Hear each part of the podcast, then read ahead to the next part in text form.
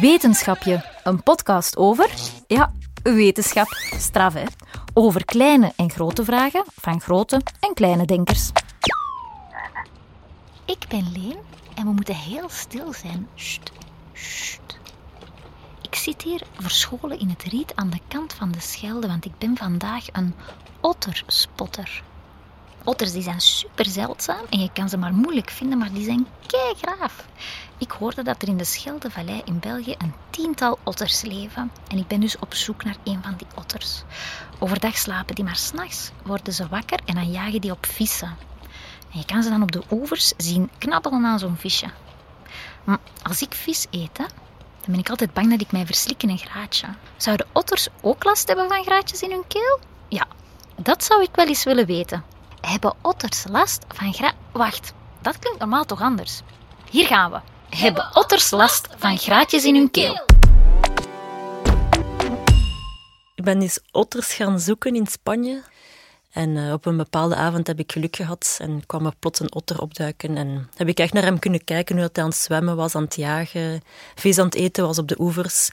Dus dat was een mooi moment. Ja. Dit is Céline De Caluwé. Ze is bio-ingenieur en werkt voor WWF. Dat is de organisatie die zich wereldwijd inzet voor de dieren en de natuur. En zij weet alles over otters en hun biotoop. Maar weten jullie hoe een otter eruit ziet? De otter, dat is een schuw diertje met een heel schattig snoetje. Zijn neus, ogen en oren die zitten eigenlijk horizontaal op dezelfde lijn, zodat hij kan zwemmen in het water zonder dat hij een stijve nek krijgt. Hij heeft een langgerekt, slank lijf. Een beetje zoals een tikkel, je weet wel, zo'n worsthond. Hij heeft korte pootjes en een lange staart en hij maakt een soort van piepgeluid. Nog maar weinig mensen hebben dat gehoord, maar het klinkt zo.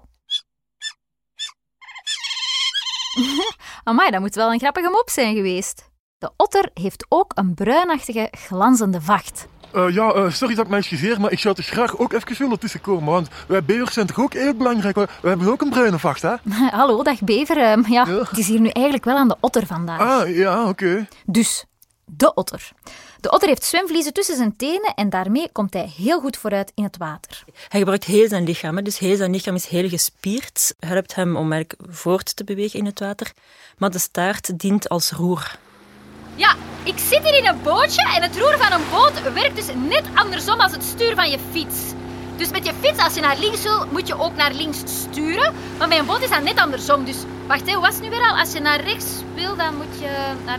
Ja, dus als je naar rechts wil, dan moet je naar links sturen. Zo was het. Dus ja, naar links dan, hè. Oh nee, ik ben te laat. Oh nee, ik ga tegen de kant botsen.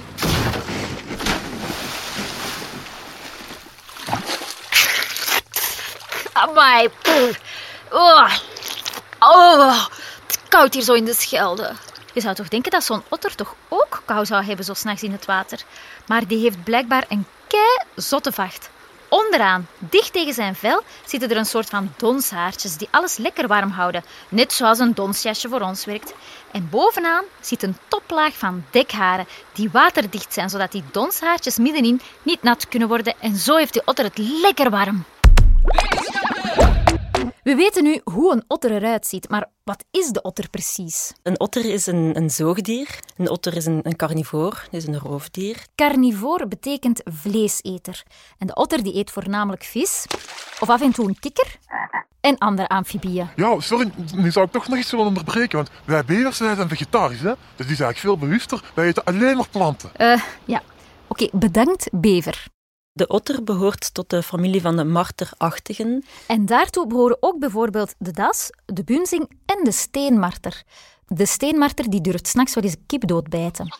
Hij komt ook steeds vaker in steden voor en daar knabbelt hij al wel eens een kabel van een auto door. En wie weet, kom jij hem 's nachts wel eens tegen. Het is een heel mooi en schattig diertje. De otter die bij ons leeft is de Europese otter. Maar zijn er ook nog andere otters? Ja, er zijn eigenlijk 13 soorten otters in de wereld. Ze behoren allemaal tot dezelfde familie, maar zien er toch redelijk anders uit. Bijvoorbeeld de reuzenotter leeft in Zuid-Amerika en is effectief reusachtig. Ik geloof wel tot meer dan 2 meter in extreme gevallen. En die ziet er heel eng uit. Onze otter heeft eigenlijk een sympathiek snoetje, maar de reuzenotter zou ik toch wel echt van weglopen. Die heeft hele grote uitpuilende ogen en een grote mond vol tanden. Dus dat ziet er echt soms een beetje als een watermonster uit. En valt hij dan ook aan? Ja, die is zeker niet bang om krokodillen aan te vallen. Of in hele extreme gevallen soms een jaguar die te dicht bij de oever komt drinken. Wow! Amai. Oeh. En ik had een beeld van een otter die op zijn rug drijft, zo met zijn handen op zijn buikje, heel vredig. Die zo lag te dobberen. Dat is een correct beeld, maar dan gaat het eigenlijk over de zeeotter. Aha. Dus de zeeotter is een andere soort dan de Europese otter. De zeeotter die leeft voornamelijk aan de kustgebieden in Azië en Noord-Amerika. En ja, die gebruikt inderdaad werktuigen, voornamelijk stenen, om eigenlijk mossels of oesters of andere weekdieren open te krijgen. En je ziet die inderdaad op zijn rug liggen drijven in het water met zijn pootjes in de lucht. Er wordt zelfs gezegd dat ze hun handjes vasthouden 's nachts om niet weg te drijven van elkaar. Dat zijn wel sociale dieren. Oh my, dat is super schattig. Ja, maar wij bevers zijn toch ook echt super schattig, hoor. Met onze pattenstaart en al. En wij leven ook in groep, hè. Echt super schattig zijn wij. Oei, we zitten precies met een jaloerse bever. Ja, nee, dat is niet... Weet je, bever, je kunt uw aanvraag indienen voor een aflevering in een volgend seizoen van Wetenschapje. Ja. Maar nu is het echt even aan de otter. Oh, maar dat is spijtig. Ik vat samen. De otter is dus een zoogdier en een roofdier. Hij eet vooral vissen. Zijn lichaam is aangepast om heel goed te kunnen zwemmen en door zijn speciale vacht blijft hij lekker warm, ook in het water. Er zijn over heel de wereld 13 verschillende soorten otters. Hele grote en ook hele kleine. En die van ons is de Europese otter. Vroeger kwamen otters in alle rivieren in Europa voor, ook in België. Maar sinds de jaren 80 waren er in België geen otters meer. Hoe kwam dat? Vroeger werd er op de otter gejaagd voor die speciale vacht. Wie weet heeft jouw oma ook nog wel iets van otterbont in de kast hangen. Maar die bont is niet de enige reden. Men dacht dat de otter alle vissen opat. Het was zelfs zo erg dat je geld kreeg vanuit de overheid als je een otter kon vangen. Zot, hè? Maar er is nog een reden waarom de otter verdween in België. Met eigenlijk de industriële revolutie in ons land zijn we beginnen habitat verwoesten aan een snel tempo. Er zijn dus oevers gebetoneerd, er zijn kanalen aangelegd. Dus dat is eigenlijk allemaal habitat van de otter dat verdwenen is. Er is ook plots heel veel water vervuild. Dus door industrie, door huishoudens, door landbouw werd het water vervuild. En otter is echt gevoelig aan vervuild water. Dus door industrie, landbouw en huishoudens is er heel veel woongebied van de otter verwoest. Doordat men vanuit de industrie en landbouw vuil water in de rivier loodste, werd het water van zo'n slechte kwaliteit dat de otter hier niet meer blij was. En je zou denken dat hij dan op zoek ging naar een betere plek, maar dat was niet. Door dat vervuild water werd hij onvruchtbaar, waardoor er geen nieuwe otters geboren werden. En zo stierf hij bijna uit.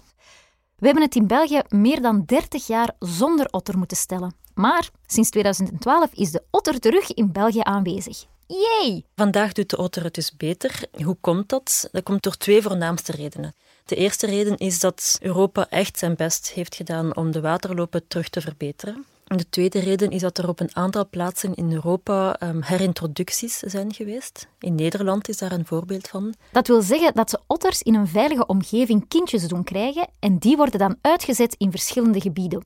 Zo zijn er vanuit Nederland en Duitsland otters tot bij ons geraakt.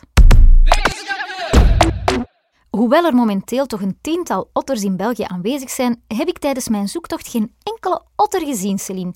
Weet jij hoe dat komt? Het is niet gemakkelijk om een otter te spotten. De eerste reden is dat er op 1 oppervlak maar weinig otters voorkomen. Dus een otter is een solitair dier dat leeft in een groot territorium. Solitair wil zeggen dat het alleen leeft. En territorium is leefgebied. Een andere reden is dat de otter vooral 's nachts leeft en hij heel erg schuw is. Je moet dus veel geduld en nog meer geluk hebben, wil je een otter zien. Ik schets even hoe een nacht van een otter eruit ziet. Als de otter bij valavond wakker wordt, dan begint hij te jagen op vis en amfibieën. Hij eet ongeveer 1,5 kilogram vis per nacht en hij legt daarbij behoorlijk veel afstand af om genoeg vissen te kunnen vangen. Omdat dat jagen veel energie kost, gaat hij tussendoor soms weer even slapen. Maar daarvoor keert hij nooit terug naar zijn eerste slaapplaats, anders zou hij nog meer kilometers moeten afleggen.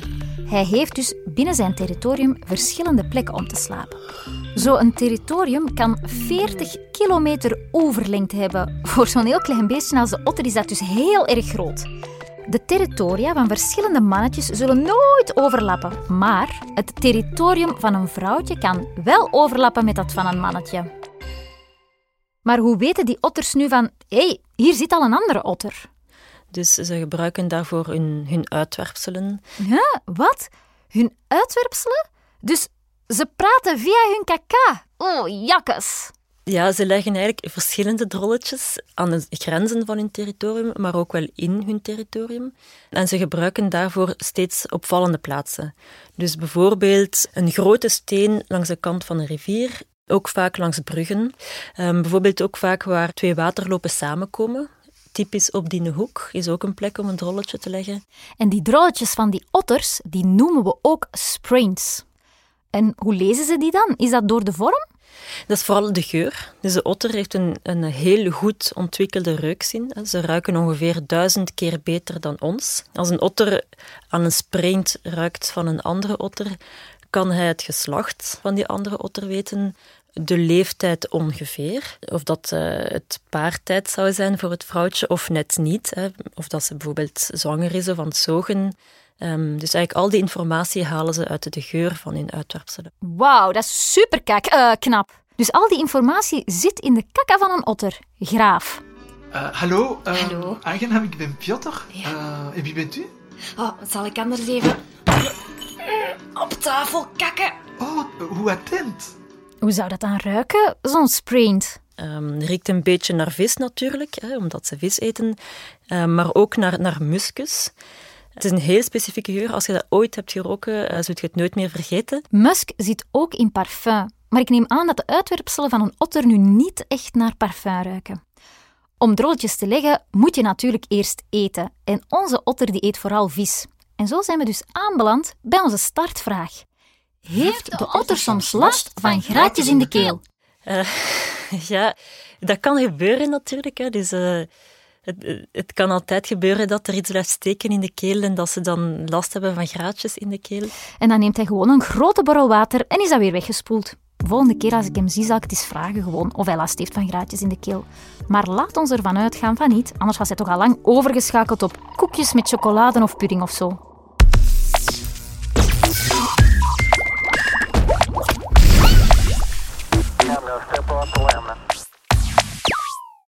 Mocht jij nog een vraag hebben, stel ze gerust aan leen@geluidshuis.be en wie weet maak ik er wel een heel wetenschapje van. Dit was Wetenschapje met de vakkundige kennis van Céline De Caluwé, met de steun van WWF Ranger Club. Wetenschapje is een productie van het Geluidshuis. Klank en muziek Bram Kouwmans, concept en regie Leen Renders en extra hulp achter de schermen van Katarina Martinovski, Anne de Smet, Pieter-Jan Vinks, Linde Verlooij en Koen Brandt. Heb je genoten van deze aflevering? Geef dan een score of laat een recensie achter. Zo vinden anderen ook de weg naar deze podcast. Op wetenschapje.be vind je meer info en onze andere producties, zoals de heerlijke hoorspelen. Dag wetenschappers, tot snel! Zeg Bram, doe jij nog even het licht uit? Oké, Leen.